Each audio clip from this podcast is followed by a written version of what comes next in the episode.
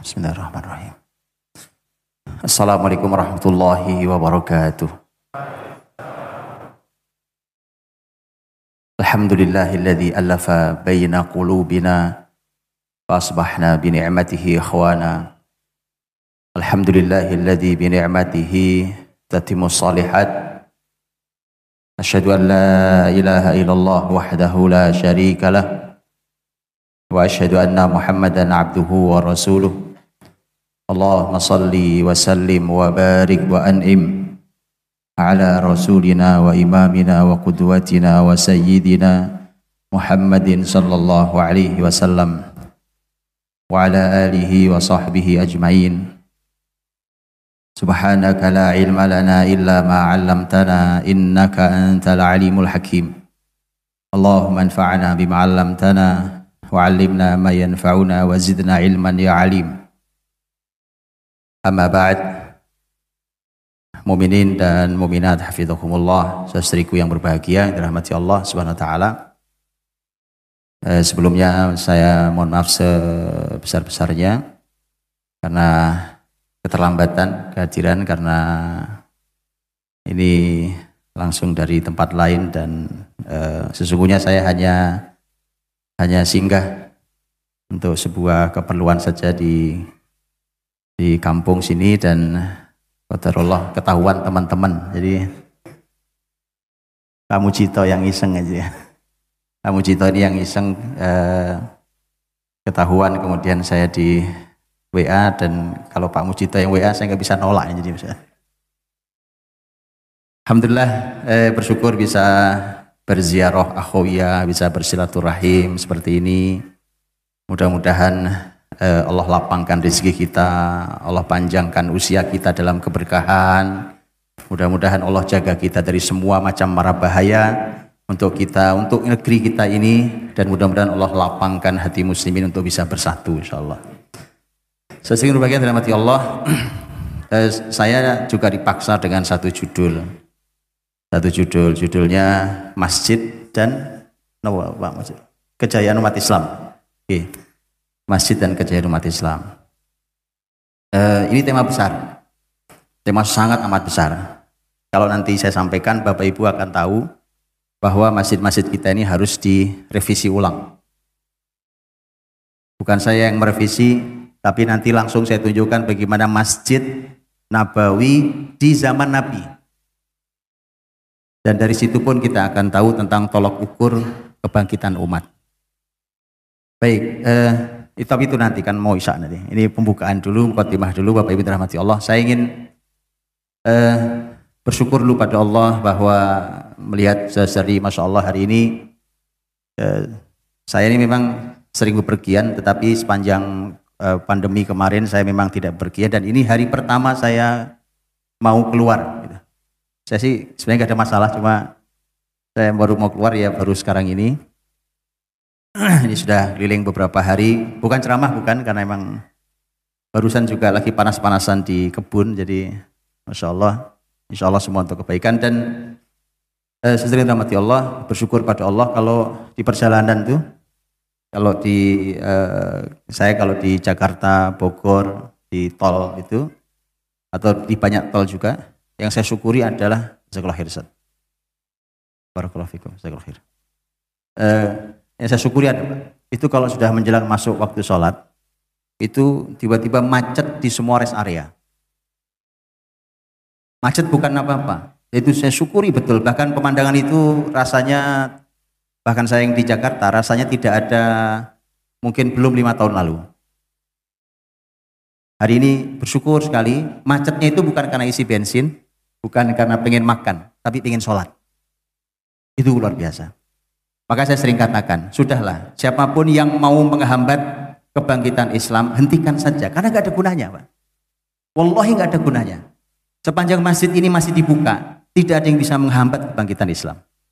Oke, saya ingin sampaikan satu ayat sebelum kita nanti dengarkan azan, karena sekarang sudah jam... Oke. Saya ingin mulai dari ayat ini tentang masjid. Allah Subhanahu wa taala berfirman di surat Al-Jin ayat 18. A'udzu billahi minasyaitonir rajim wa annal masajida lillah fala tad'u ma'allahi ahada. Bahwa kata Allah, masjid-masjid itu lillah milik Allah. Maka jangan kalian beribadah kepada selain Allah. Jangan berbuat kemusyrikan pada Allah. Ini teman-teman rahmati Allah, saya ingin sampaikan dua poin saja. Ini banyak sekali pelajaran di ayat ini, tapi saya sampaikan dua hal saja. Pertama, adalah kalau Allah sudah deklarasikan bahwa masjid ini lillah tidak boleh ada yang boleh mengklaim masjid ini punya siapa, punya lembaga mana. Yang mendirikan boleh satu orang. Boleh fulan, boleh alan, boleh bapak siapa, ibu siapa. Tapi begitu berdiri masjid bukan punya Anda. Karena al-masajid lillah. Wan al-masajida lillah. Gitu ya. Gak apa-apa, lembaga-lembaga Islam, Masya Allah, lembaga-lembaga dakwah mendirikan, boleh. Tapi kepemilikan bukan milik lembaga itu. Karena Allah menyampaikan, wa annal masajida lillah. Sudah ya? Itu kepemilikan masjid. Kalau sudah begitu, berarti ini rumah Allah ini, masjid ini berarti ada yang punya. Yang punya Allah. Kalau yang punya Allah, mestinya kita ini taat pada yang punya rumah. Kan gitu, kita punya rumah, saya punya rumah, Bapak Ibu punya rumah. Kita punya aturan di rumah kita bukan tidak boleh satu orang pun masuk rumah saya melanggar aturan saya, betul? Apalagi rumah Allah SWT. Karena kita akan buka, Allah punya aturan apa dan bagaimana masjid begitu indahnya, begitu gagahnya merupakan pusaran energi terbesar di muka bumi ini. Jadi itu, itu satu. Wa annal masajida lillah bahwa ini tidak ada yang punya, Allah yang punya sehingga aturannya nanyanya harus sama Allah. Bukan nama nanya pada yang bangun. Bukan nanya sama orang yang punya, tidak ada yang punya. Bukan nanya pada lembaga, organisasi, ormas apa pun. Tanya sama yang punya. Yang punya adalah Allah. Wa annal masajida lillah. Itu satu. Yang kedua. Yang kedua adalah kalau wa annal masajida lillah itu artinya Masjid ini pusat persatuan. Pusat persatuan. Kenapa? Gak ada yang punya gitu. Ini yang punya Allah. Kalau yang punya Allah itu artinya siap siapa pun kita. Kita punya organisasi macam-macam. Oke, alma mater kita warnanya lain-lain. Kita punya cara berpikir beda-beda. Mungkin kita punya madhab macam-macam. Masuklah ke masjid, di masjid itu wa annal masajida lillah. Kalau lillah punya Allah, semua itu kan harus ditanggalkan. Apa yang harus ditanggalkan? Yang harus ditanggalkan adalah ego. Berbeda itu normal Pak, wajar. Nggak ada yang nggak mungkin berbeda. Justru berbeda itu adalah kekayaan Islam. Perbedaan itu kalau dikemas dengan kemasan ilmu dan kelapangan uhwah, maka itu menjadi aset kebesaran Islam dan bangsa ini. Indah loh, indah sekali. Saya kasih contoh sedikit sedikit Pak. Saya kasih contoh. Di dalam Islam sejak zaman dahulu, sejak zaman dahulu di sebuah negeri itu biasanya oleh pemimpinnya disiapkan para kodi, para hakim. Karena yang ditegakkan syariat Allah dan syariat Allah itu dianalisa oleh para ulama yang mengerti cara menganalisa teks dalil, maka kemudian muncullah mengkristal menjadi empat madhab fikih. Madhab Hanafi, madhab Maliki, Syafi'i, dan Hambali. Di sebuah negeri biasanya ada dominasi madhab. Biasanya. Tapi ada beberapa negeri yang madhab itu merata. Contohnya, contohnya adalah wilayah pertengahan wilayah Mesir, masuk ke wilayah Syam, dari dulu sampai sekarang itu di sana berbagai macam madhab ada. Artinya mereka ada dalam posisi yang nyaris sejajar, nyaris sama.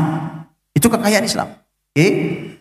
Yang menarik di wilayah seperti itu adalah kalau seorang hakim, hakim ini orang tahu bahwa hakim Syekh Fulan ini memutuskan dengan madhab Hanafi. Umpamanya datang seorang punya masalah, kemudian dia datang kepada hakim, Pak Hakim, saya begini, begini, begini. Karena hakimnya tahu ilmu, dia bilang, pergilah ke Syekh Fulan, itu hakim dengan madhab syafi'i umpamanya. Mengapa? Karena kalau saya yang putuskan, kalau saya yang putuskan, masalah ini berat buat antum. Ulama yang tahu, pergilah ke sana, maka di sana antum akan menjumpai solusi yang nyaman buat antum. Dan itu yang memutuskan ulama, bukan kita orang awam yang memutuskan, para ulama yang memutuskan itu.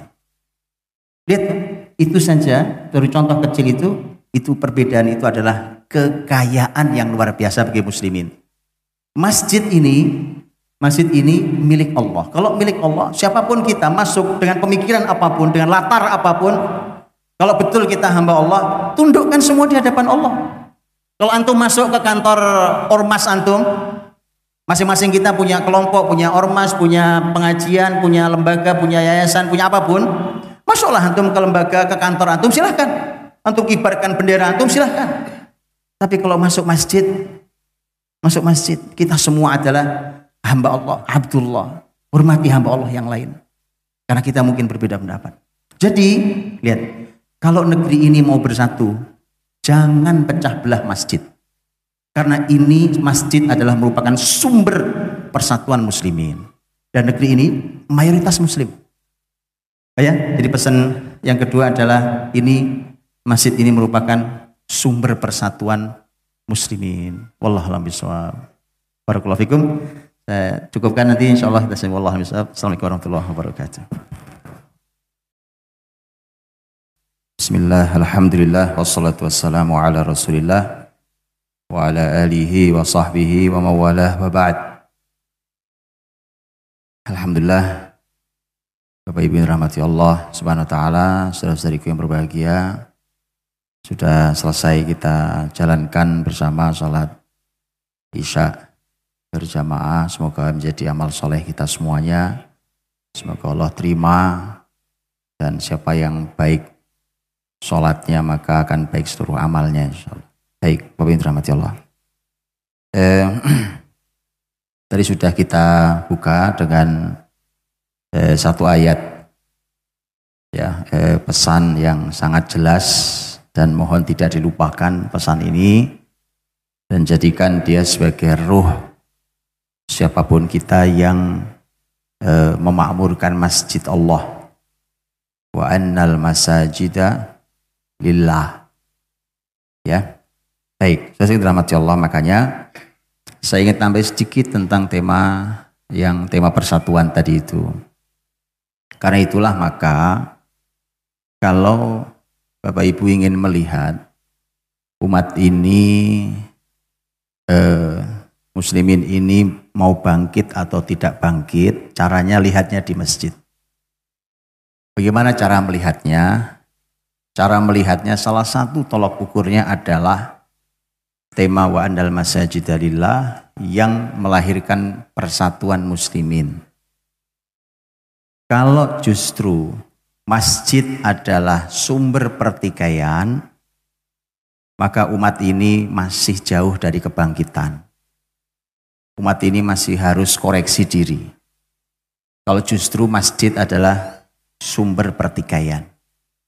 Beda pendapat, bikin masjid baru ya yang begini-begini ini tidak ada yang bisa dilakukan terhadap kemakmuran umat ini. Dan untuk itulah maka lihatlah itu.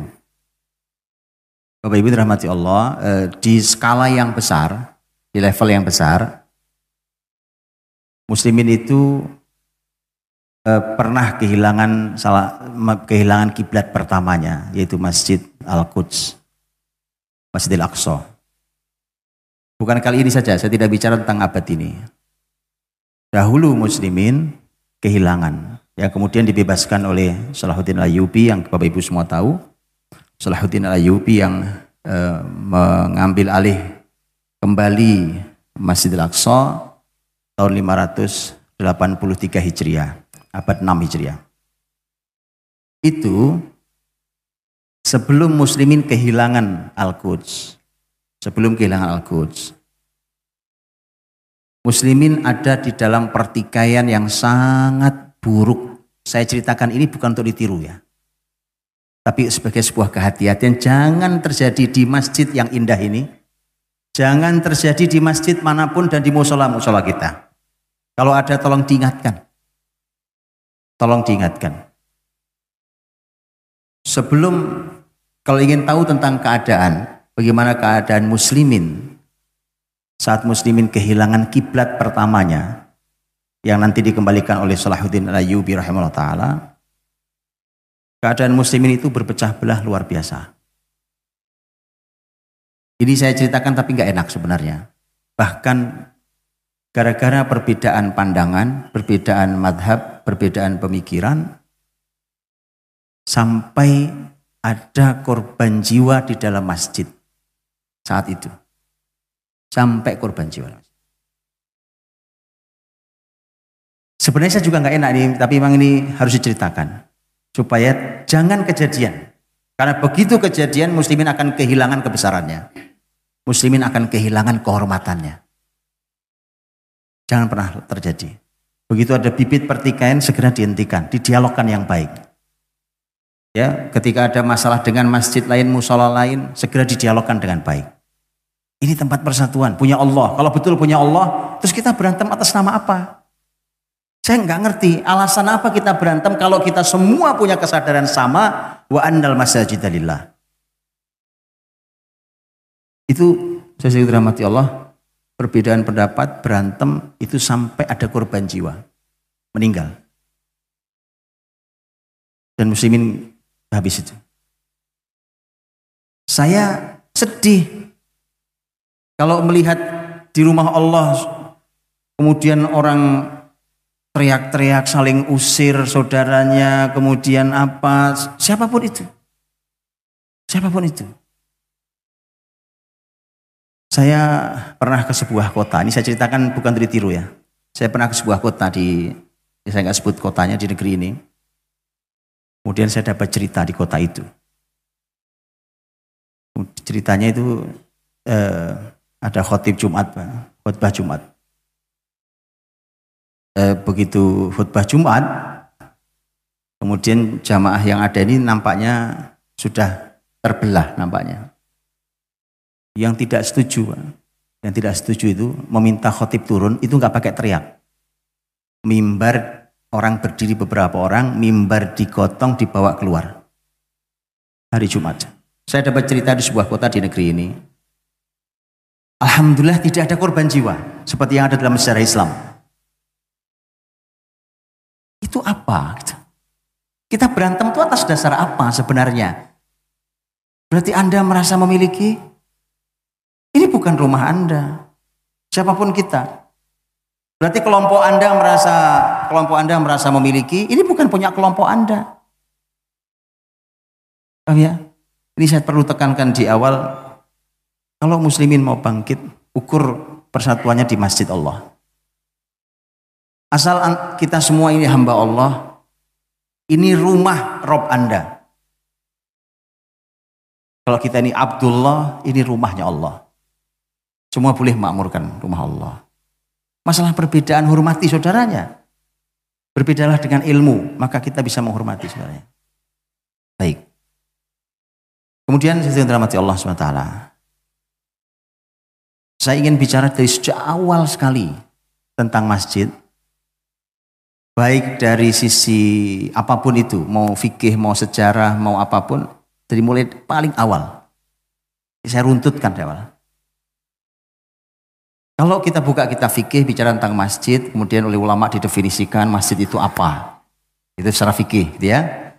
Karena masjid ini eh, bangunan khusus yang dibangun ini, bangunan khusus yang dibangun untuk eh, menjalankan ibadah secara khusus. Itu adalah masjid. Kenapa harus didefinisikan dengan jelas? Itu karena harus ada hal-hal yang dihormati, harus ada hal-hal khusus, adab-adab khusus yang harus dilakukan terhadap masjid.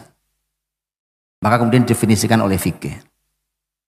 Tapi kalau kita mau bicara tentang kalau kita mau bicara tentang sejarah pertama kali masjid, para ahli sejarah Islam mengatakan bahwa masjid pertama yang didirikan itu Masjid Kuba.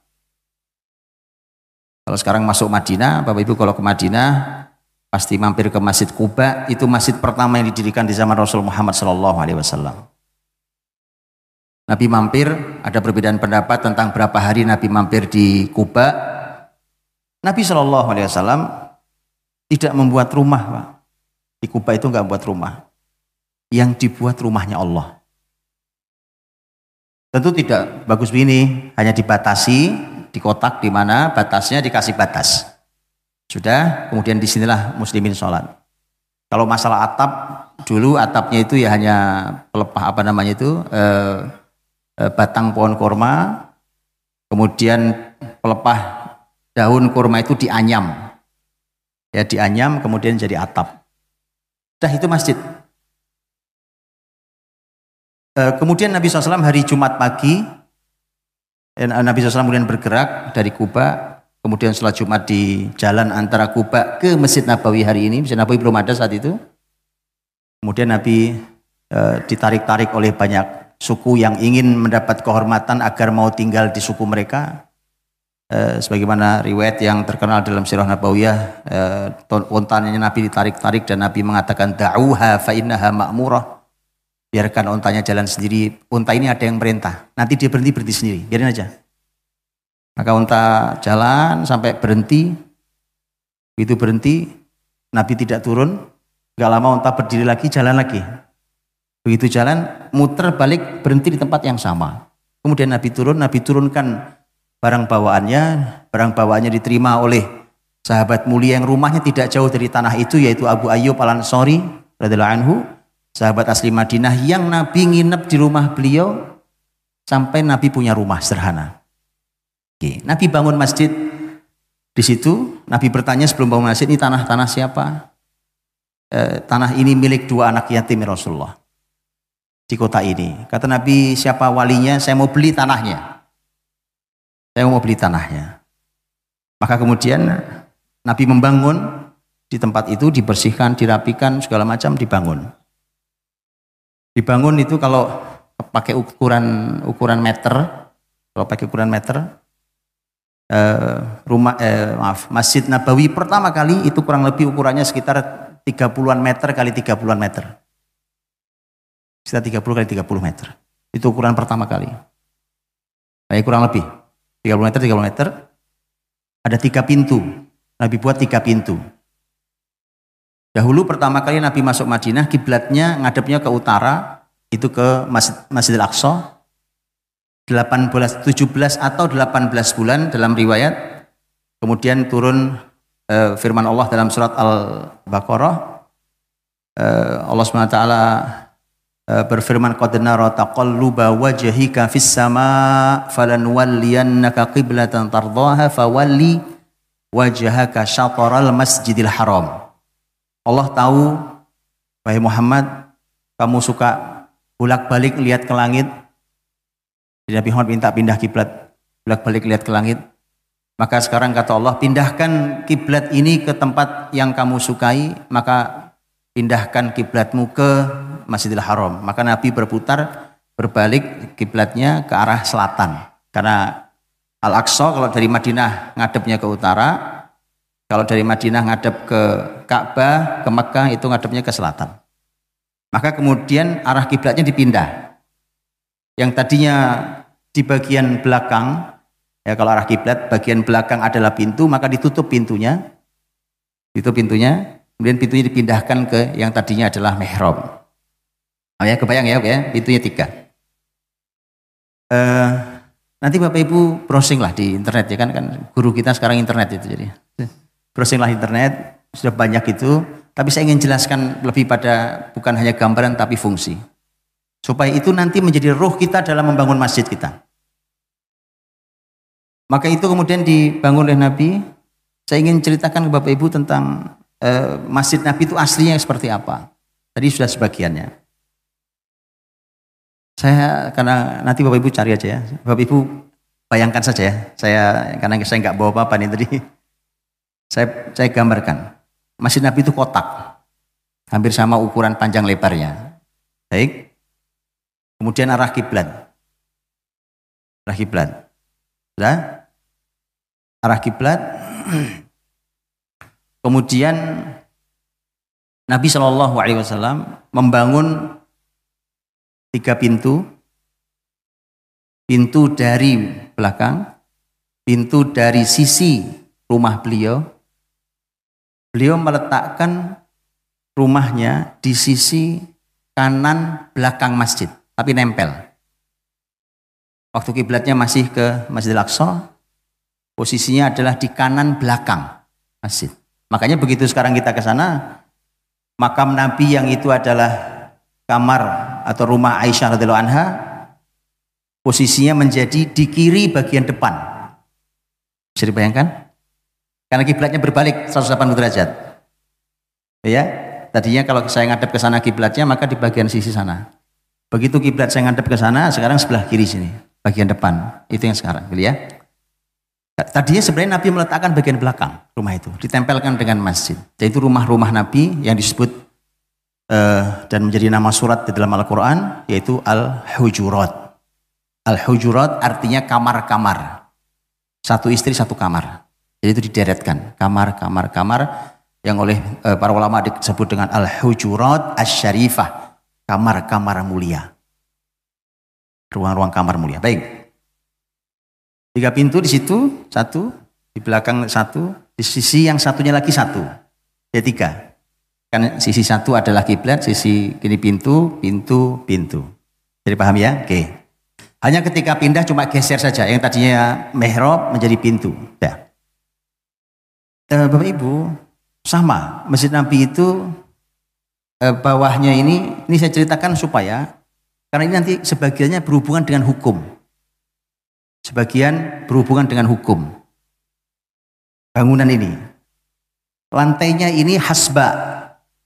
Hasba itu kerikil-kerikil kecil yang dikumpulkan dari Wadi Akik. Di Madinah itu ada membentang lembah namanya lembah Akik. Tahu Akik? Tahu batu akik? Tahu batu akik? Baru tahu sekarang kalau itu bahasa Arab. Dan itu diambil dari lembah di Madinah. Eh betulan. Loh, eh, antum tahu sejarah batu akik? Belum tahu ya. Tapi bukan waktunya sekarang saya jelaskan. Mau saya jelasin batu akik sekarang. Saya jelasin masjid dari ini kan. Betulan. Dan batu akik itu punya sejarah. Kenapa sampai masuk Indonesia namanya batu akik? Itu ada sejarahnya. Kapan-kapan lagi kita bicara kan. Jadi itu kerikil disebar. Di dalam masjid disebar. Kecil-kecil itu menjadi lantainya.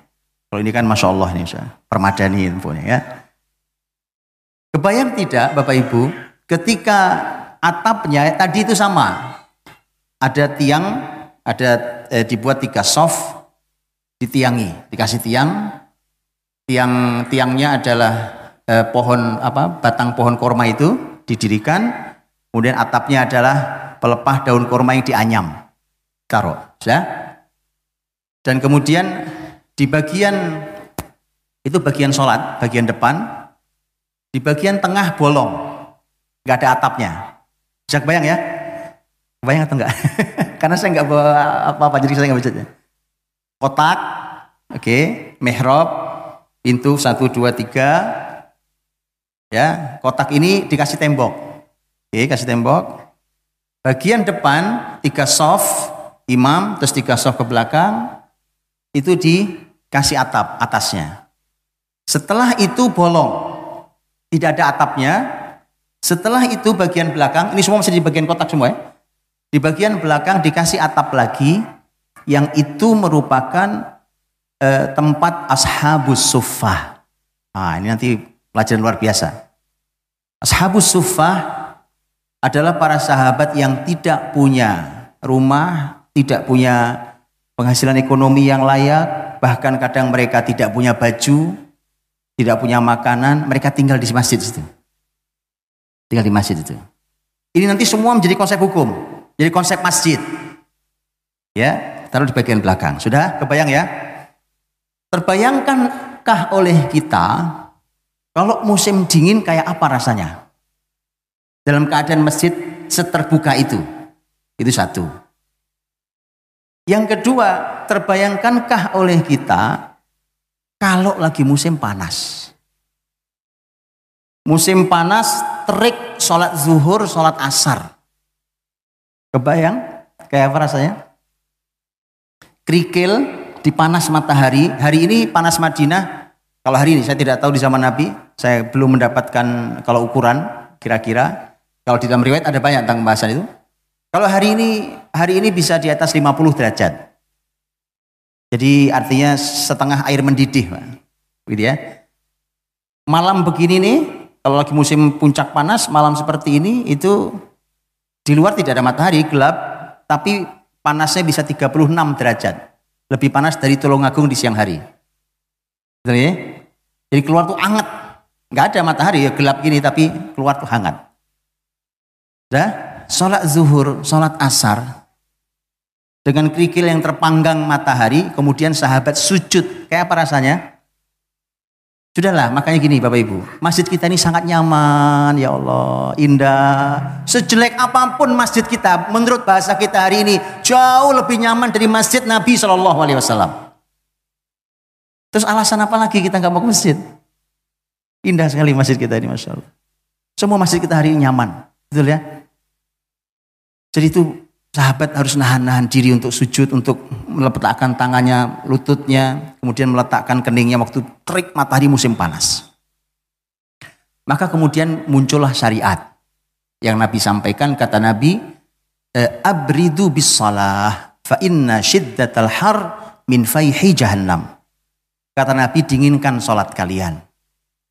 Karena terik matahari di siang hari itu adalah merupakan asapnya jahanam.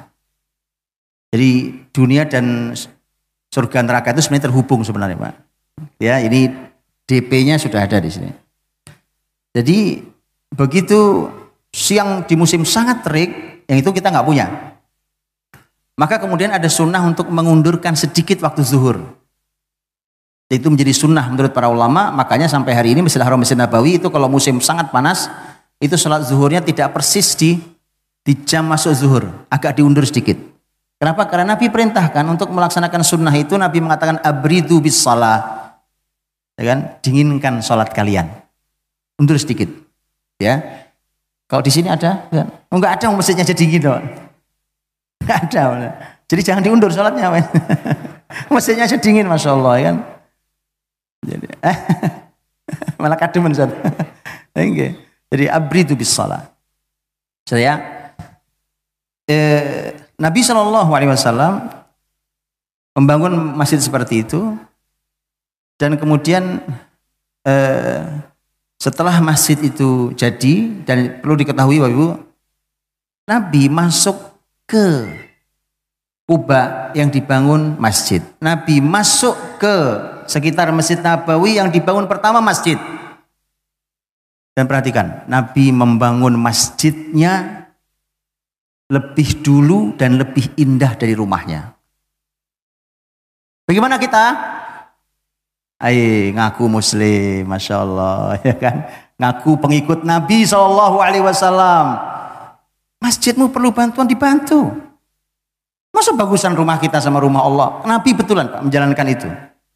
Nabi betulan menjalankan itu bahwa masjid Nabi Wasallam dibangun lebih dulu daripada rumahnya dan Nabi SAW dibangun, membangun lebih indah masjidnya, lebih besar masjid daripada rumahnya. Luar biasa. Kemudian ini menjadi sebuah, akhirnya teman-teman ini menjadi sebuah syariat. Lihat ya, cara para ulama mengambil sebuah kesimpulan syariat. Di mana pun muslimin masuk, ke negeri mana pun muslimin masuk, yang pertama akan dibangun oleh pemimpin muslim adalah masjid. Bukan rumah panglima. masjid. Bahkan bukan rumah ustadznya. Betul kan? Bukan rumah ustadznya. Dan itulah yang dibangun muslim di mana pun muslimin masuk. Maka ketika para pemimpin Islam dahulu membangun rumah besar, istana-istana besar, maka mereka bangun masjidnya lebih besar lagi.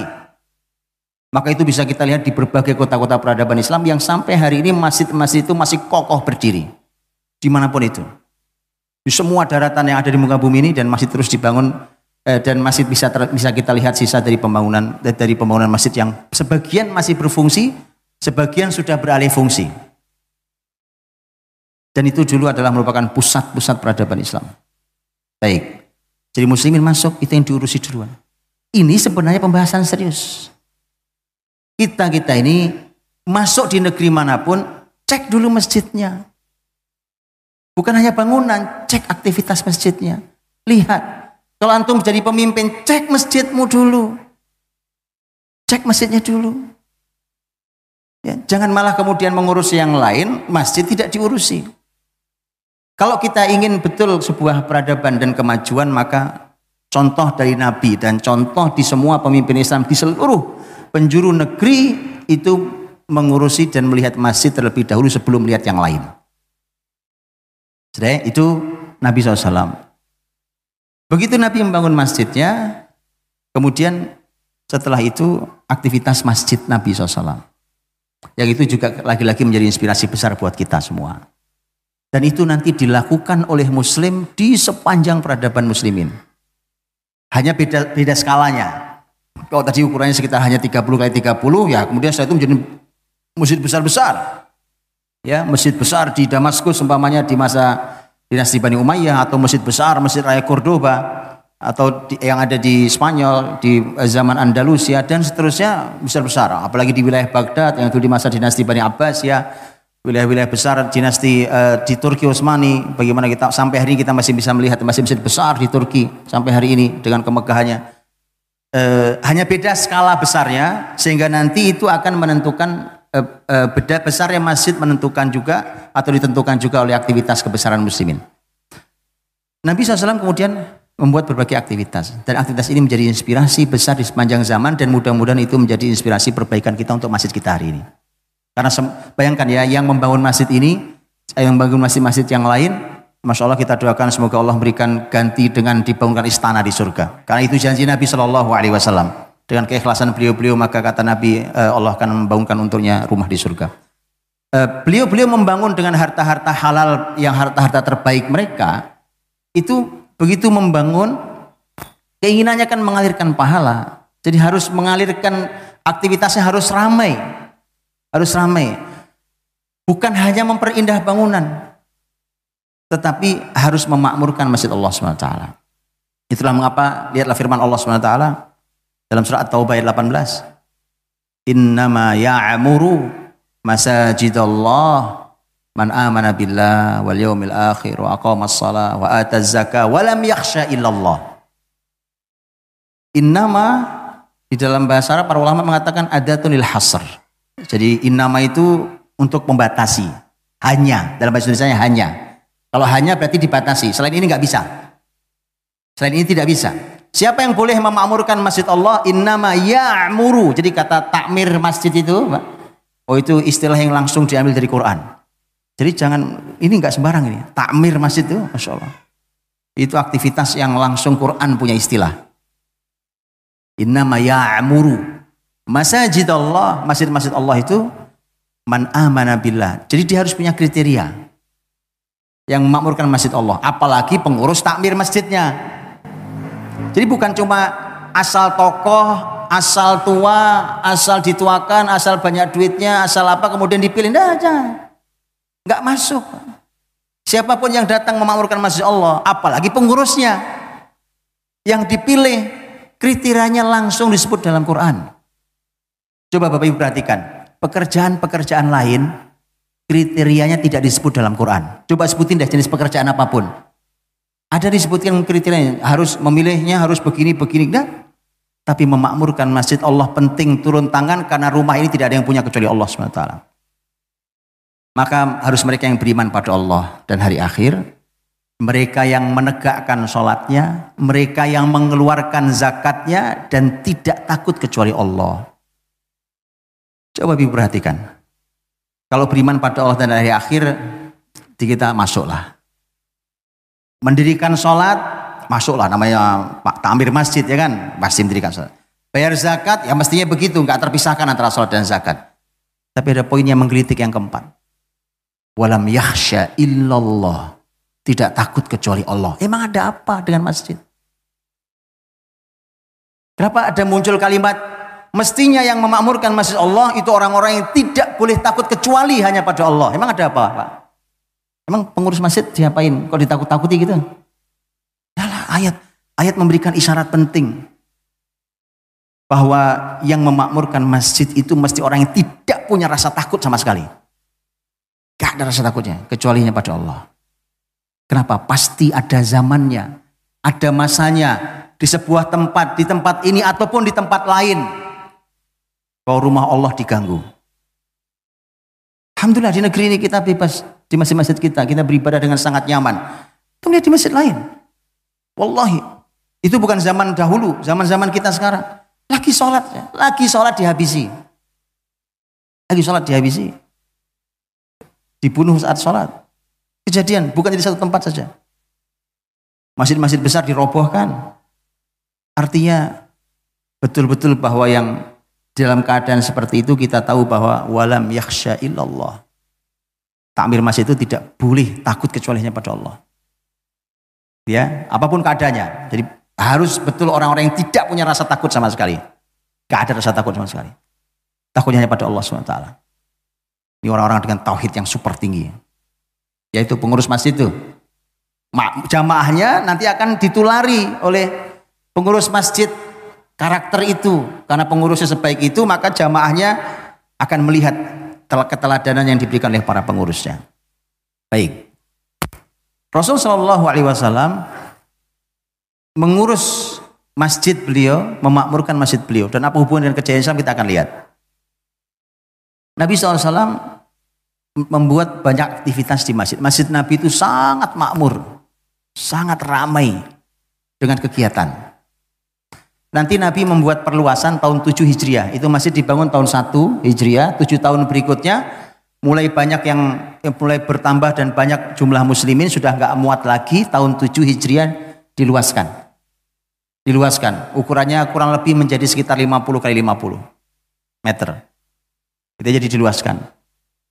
Eh, itu karena tahun 7 Hijriah sudah mulai banyak sekali orang-orang yang bertambah jumlah muslimin. Nanti ada perluasan lagi di zaman-zaman berikutnya di zaman berikutnya terus sampai yang kita saksikan hari ini.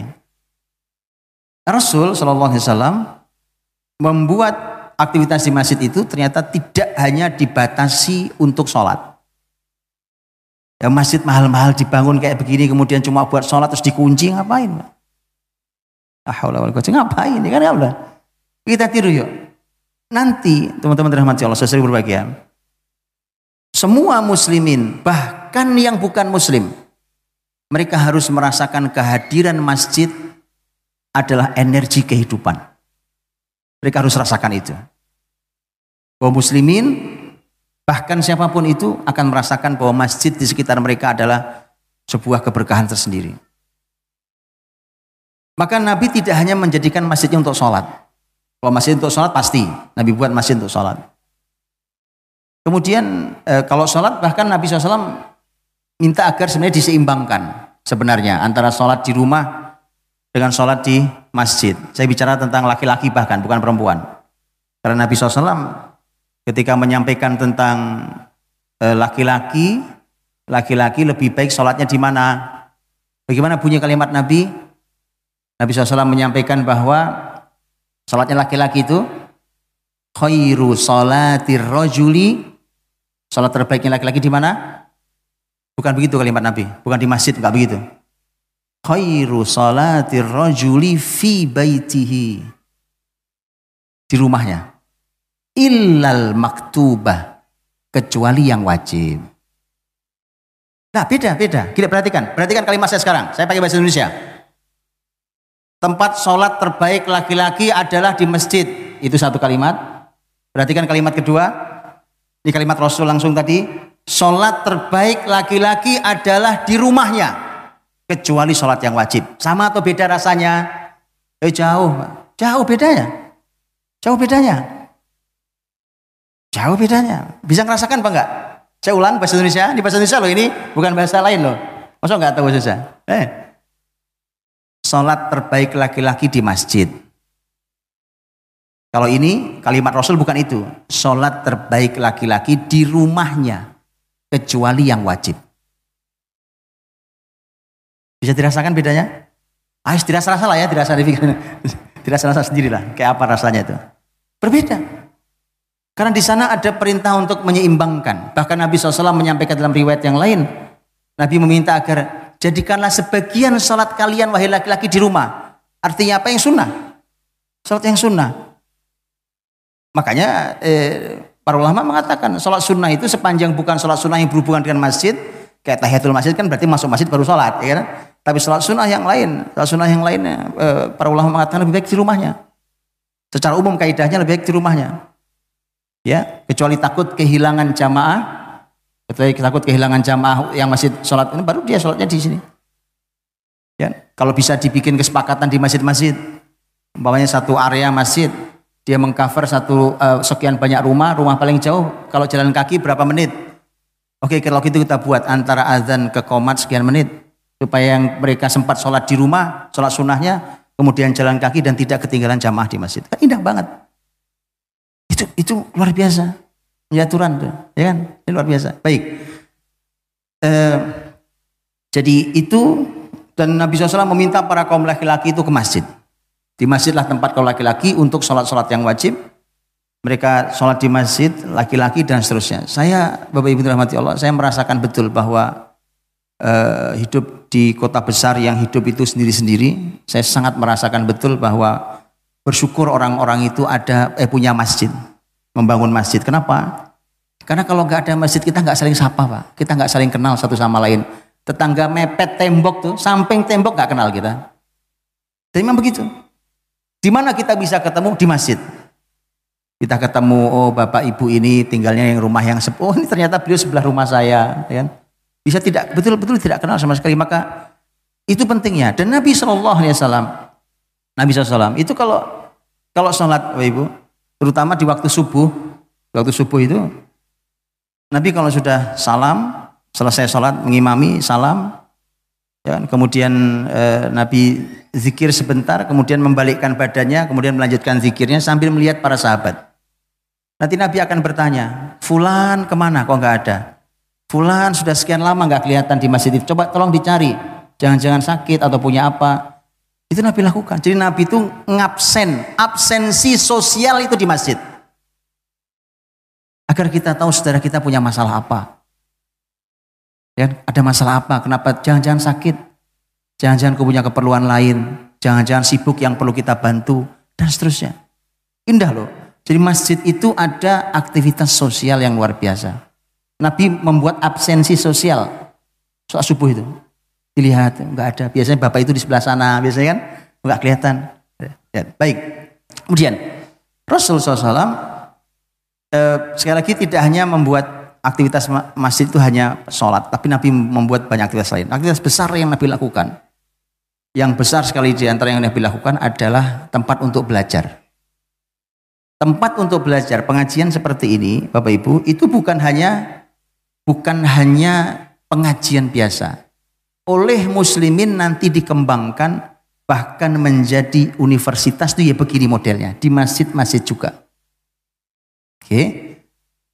Nabi SAW dahulu beliau me, kalau ngajar, kalau ngajar sahabat itu waktu yang paling panjang, Nabi, Nabi ngajar paling panjang itu waktu duha.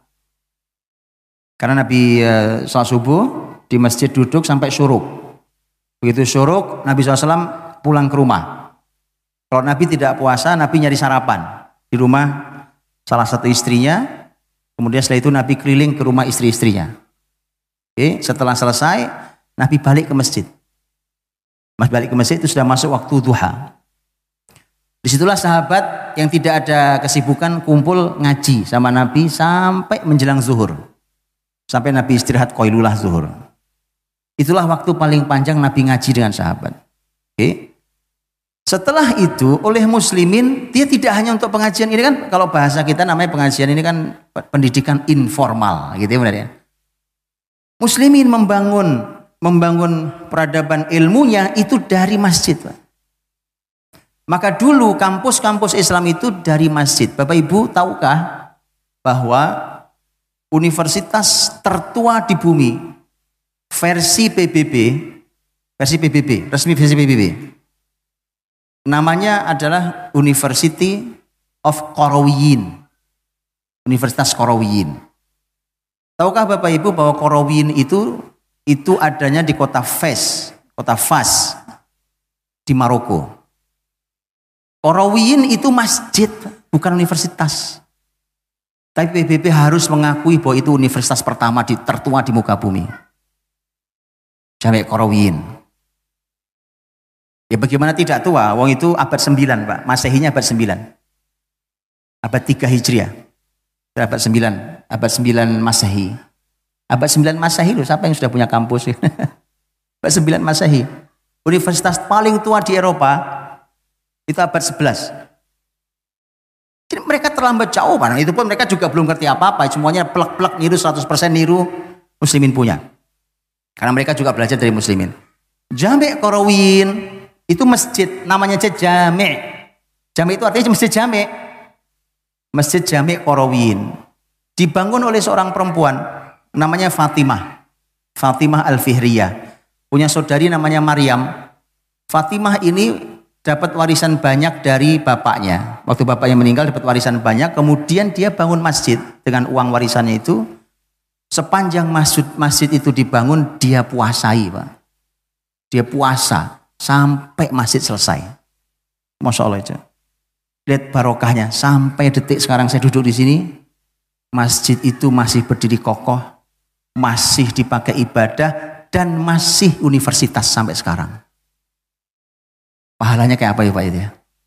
Berdiri tahun 9 Masehi, abad 9 Masehi, atau abad eh, 3 Hijriah, sekarang sudah abad 15 Hijriah, 12 abad umurnya sudah Pak. Yang yang membangun sudah 12 abad lalu meninggalnya. Gitu. Sampai sekarang pahala masih terang mengaliri kuburnya. Itu indahnya. Tuh. Baik, jadi itu Jami' Qarawin. Muslimin membuat pembelajaran-pembelajaran itu bahkan kampus-kampus resmi itu tidak dibuat seperti universitas hari ini. Jadi tidak seperti tidak mesti seperti tidak seperti hari ini. Hari ini kemudian ya, seluruh aktivitas muslimin itu sentralnya adalah masjid. Kemudian setelah itu mulai dipisah dari masjid, bahkan saking sudah terpisah dari masjid lupa Bahkan kadang-kadang kita tahu ada sebuah universitas besar, sekolah besar, masjidnya nggak jelas di mana. Orang nyari masjid susah pak. Di mana saya mau sholat? Nih kampus besar nih, masjidnya di mana? Lurus pak jalan, belok kanan, turun ke bawah, belok kiri. Di basement kecil. Pak. Begitu masuk bau jempol. Subhanallah. Itu bisa bayangkan betapa kasihannya umat ini. Kemudian setelah itu mau bicara tentang kebesaran Islam, mustahil. Karena dulu ilmu apa pun, ilmu agama, ilmu umum itu diajarkan di masjid. Dan dia resmi, Pak, resmi. Kalau jangan membayangkan seperti kita ngaji gini, ada ya kayak sekolah persis, ada absen, absensinya ada, ada evaluasi, ada ujiannya, ada kelulusannya, ada ijazahnya, ada eh, apa bahasa kitanya? Kalau kelulusan itu ada perayaan kelulusannya dan seterusnya. Lengkap seperti memang kampus. Itulah kenapa PBB mengakui bahwa itu sudah universitas. Jami Korowin itu. Masjid Jami Korowin. Itu indahnya makanya saya coba yuk kita kita renungi bareng-bareng Pak. Di Tulungagung ini berapa jumlah masjid? Itu satu. Berapa jumlah musola? Dua ya.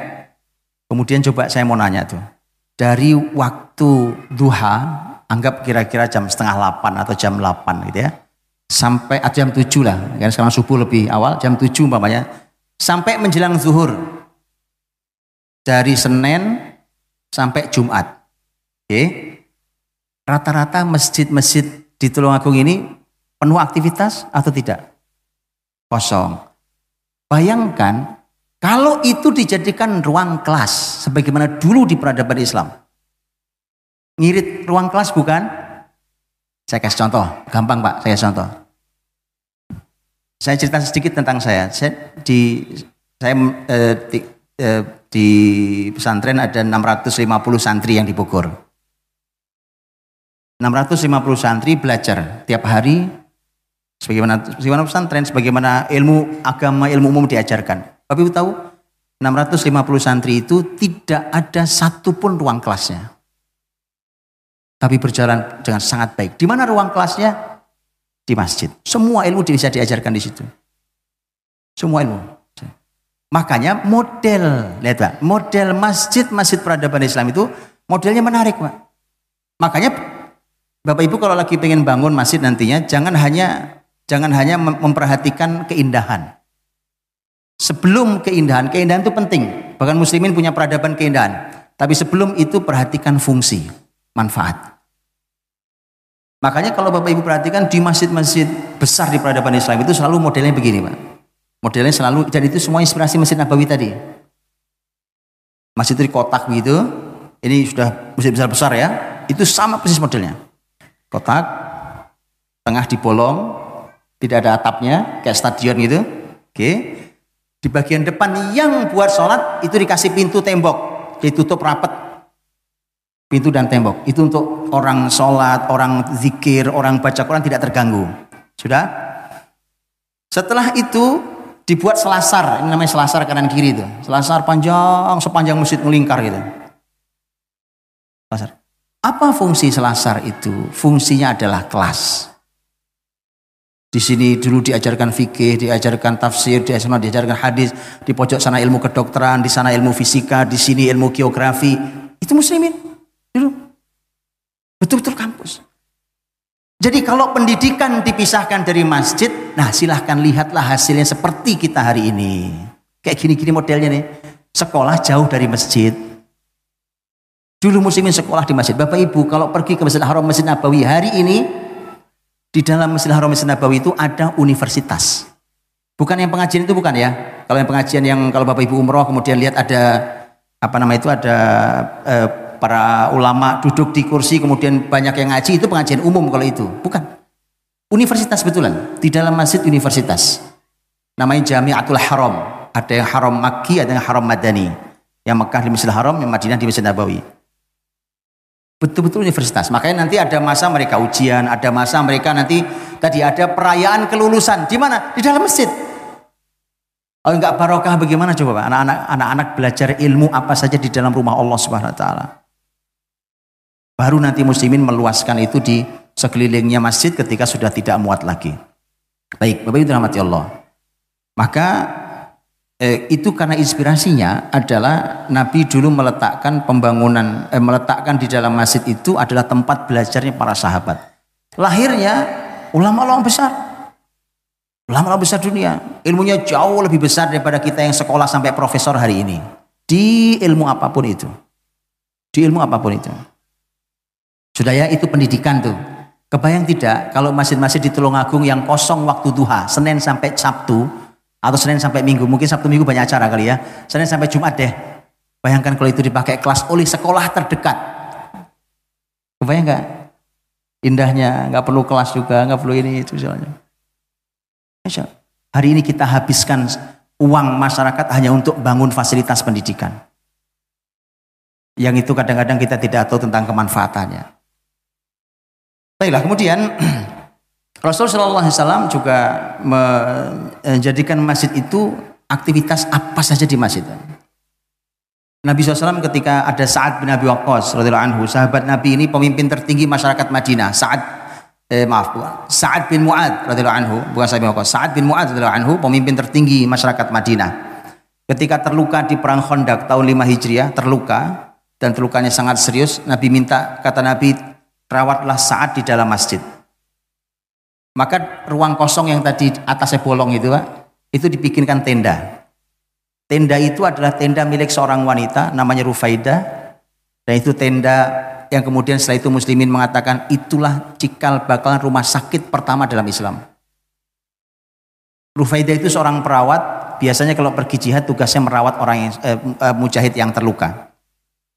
Saat dirawat di situ, di dalam tenda itu, Nabi SAW mengatakan agar saya dekat kalau menjenguk dia. Maka diletakkan di situ dan Allah kemudian syahid, tidak tertolong, kemudian beliau meninggal tahun 5 Hijriah. Dan itulah satu-satunya orang yang Nabi Shallallahu Alaihi Wasallam berkata, ihtazza arshur rahman limauti saat bergetarlah arsh Allah yang maha rahman dengan meninggalnya Sa'ad bin Mu'ad radhiallahu anhu. Itu bayangkan makhluk kita ini sampai menggetarkan arsh Allah tidak mungkin. Berarti orang besar meninggal. Bahkan waktu itu beliau masuk Islam baru lima tahun lima tahun masuk Islam, tapi karya besarnya sampai menggetarkan ars Allah yang maha rahman. Nah itu maka kemudian masjid itu teman-teman itu juga fasilitas kesehatan. Di zaman kebesaran Islam berikutnya masjid-masjid itu ketika sudah besar itu bahkan dahulu praktek dokter itu di depan pintu masjid. Di peradaban masjid-masjid besar yang ada zaman Islam dulu, ya kan? Dokter-dokter itu praktek di depan pintu masjid begitu, dia siap periksa dok pasiennya, kemudian dia bawa obat, dikasih obat ya untuk hal-hal yang bisa ditangani ringan, di situ dia dia buka di situ. Dan dia membuka itu gratis untuk siapa pun. Ya, itu karena dulu begitu. Ya. Dan arti bisa dibayangkan. Bayangkan ketika dunia kesehatan itu diletakkan di masjid dan tidak jauh dari masjid. Roh masjidnya itu membuat dunia kesehatan tidak berani berbuat culas dan curang. Ada masjid Allah, Pak. Bahkan dilakukan di masjid, mereka nggak berani berbuat curang dan culas. Jangan. Iya Lalu gini, prakteknya aja di depan pintu masjid macam-macam ya kan? Ya. Kebayang ke anak-anak kita yang belajarnya di masjid, berani mereka berkata kotor, teriak-teriak seperti di kelas secara umum? Enggak berani untuk kata ini masjid. Dia terjaganya generasi, makanya barokah itu, barokahnya generasi itu. Ya, ini PR sendiri tentang dunia kesehatan. Rasul SAW itu karena tadi saya katakan di bagian belakang itu ada sahabus sufa. Orang-orang yang tidak punya rumah. Tidak punya rumah ini teman-teman, di kemudian hari menjadi orang-orang besar dalam sejarah Islam. Salah satunya sahabat sangat terkenal Abu Hurairah radhiyallahu anhu. Jadi ulama tertinggi, dia perawi hadis terbanyak, bahkan nanti menjadi pemimpin di sebuah di sebuah wilayah di zaman Khalifah Umar. Asti ashabus suffah ini, mereka ini tidak punya makan. Orang nggak punya uang, nggak punya makan, kelaparan. Abu Hurairah itu semasa belajar dan tinggal di, ashab, di tempat ashabus suffah itu, bagian belakang masjid itu, itu pernah pingsan di raudhah, di samping mimbar Nabi itu pingsan. Kemudian Abu Hurairah berkata, orang menganggap saya sakit. Jadi saya punya penyakit sampai saya pingsan. Demi Allah tidak sakit, saya lapar. Itu Abu Hurairah. Tapi di kemudian hari menjadi orang besar. Abu Hurairah Di bagian belakang itu, Bapak Ibu, itu kemudian Nabi perlu solusi makanan. Para sahabat saat itu di awal-awal masih sulit makanan. Maka Nabi berkata kepada eh, kepada kalau habis sholat isya kayak jam segini nih, habis sholat isya, ini masa-masa awal masih sulit makanan di Madinah zaman Nabi. Nabi mengumumkan habis habis sholat isya, Nabi umumkan eh, para sahabatku siapa pun yang di rumah punya sisa makanan bawa saudaranya bawa pulang ke rumah. Maka ada sahabat yang bawa satu orang, karena sisa makanan tinggal cukup untuk satu orang. Ada yang bawa dua, ada yang bawa tiga. Tapi ada sahabat pemimpin besar Madinah dan sahabat kaya raya dan sangat dermawan, namanya Sa'ad bin Ubadah. Sa'ad bin Ubadah radhiyallahu anhu itu kalau membawa 80 orang. Ayo ke rumah saya, 80 orang bawa ke rumah. Jadi kayak pesta tiap malam itu, Pak. Itu solusi. Kemudian Nabi berkata kepada para para pemilik kebun kurma. Ya kata Nabi, e, berikan sebagian korma kalian di sini. Makanya kemudian digantungkan di pintu-pintu masjid itu digantungkan korma itu apa nama itu tangkainya itu korma itu digantung di masjid. Siapa pun yang keluar masuk masjid boleh mengambilnya. Dan itu kemudian menjadi inspirasi untuk masjid. Di Indonesia saya lihat belum belum belum biasa. Belum terbiasa di Indonesia. Tapi kalau Bapak Ibu ke, ke, negara-negara Arab itu sudah sangat biasa. Di Indonesia sudah mulai ada, tapi saya melihat kalau masuk masjid belum banyak yang mungkin. Ya, kalau dulu gantungkan pohon korma. Kalau di negara-negara Arab itu, Pak, itu ditaruh di bagian belakang gitu yang tidak mengganggu itu kulkas. Taruh kulkas, colokin dingin, di situ ada minuman, makanan, ada buah, ada apa pun. Itu di situ. Siapa pun masuk, keluar masuk silahkan ambil. Di Indonesia baru mulai, saya lihat baru mulai. Dan itu artinya menjadi solusi masjid adalah solusi pangan bagi masyarakat. Ya, ya? itu inspirasi-inspirasi luar biasa. Maka kalau Bapak Ibu Bapak Ibu pergi umpamanya hari ini yang masih aktif, yang masih eh, berfungsi sebagian sebagai fungsi aktif adalah contohnya kalau Bapak Ibu pergi ke umpamanya ke Turki. Di Turki itu bangunan-bangunan masjid tua itu masih diabadikan. Orang-orang Turki menyebutnya istilahnya adalah uh, kulliyet. Kata orang Turki kulliyet. Kulliyet itu satu areal komprehensif. Jadi masjid di tengahnya, Kemudian nanti ada berbagai macam tadi, ya ada tempat belajarnya, ada ini itu tempat kesehatan segala macam sampai dapur umum.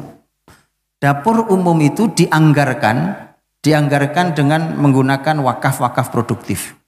Ada orang berwakaf, bisnisnya diwakafkan, hasilnya untuk apa? Untuk memberi makan yang ada di masjid itu. Itu ada dapur, dibuatkan dapur umum. Jadi siapa pun mau makan kapan pun jam berapa sepanjang sudah ada bisa dimakan. Luar biasa. Ya dan uh, hari ini masih terus berjalan. Di banyak tempat juga masih berjalan. Di beberapa negara ini juga masih berjalan. Bahwa masjid masjid adalah merupakan solusi pangan. Jadi kalau ada orang lapar ke masjid aja, Pak. Di masjid makanan ada kok. Masjid aja. Antum bayangkan betapa nanti hati orang terpaut oleh masjid karena semua masalah dia solusinya di masjid. Masalah pendidikan ke masjid, masalah kesehatan ke masjid, masalah perut ke masjid dan seterusnya. Akhirnya masjid itu ada di hati. Kenapa masjid tidak ada di hati? Karena masjid sumber masalah. Ya kan? Begitu ke masjid, pulang ngaji ngajak berantem temannya. Nah, itu jadi sumber masalah masjid. Masjid bukan sumber masalah, masjid harus menjadi sumber solusi. Waktu saya sudah habis, sudah jam 8. Sudah jam 8. Baik Bapak Ibu rahmatullah saya tutup.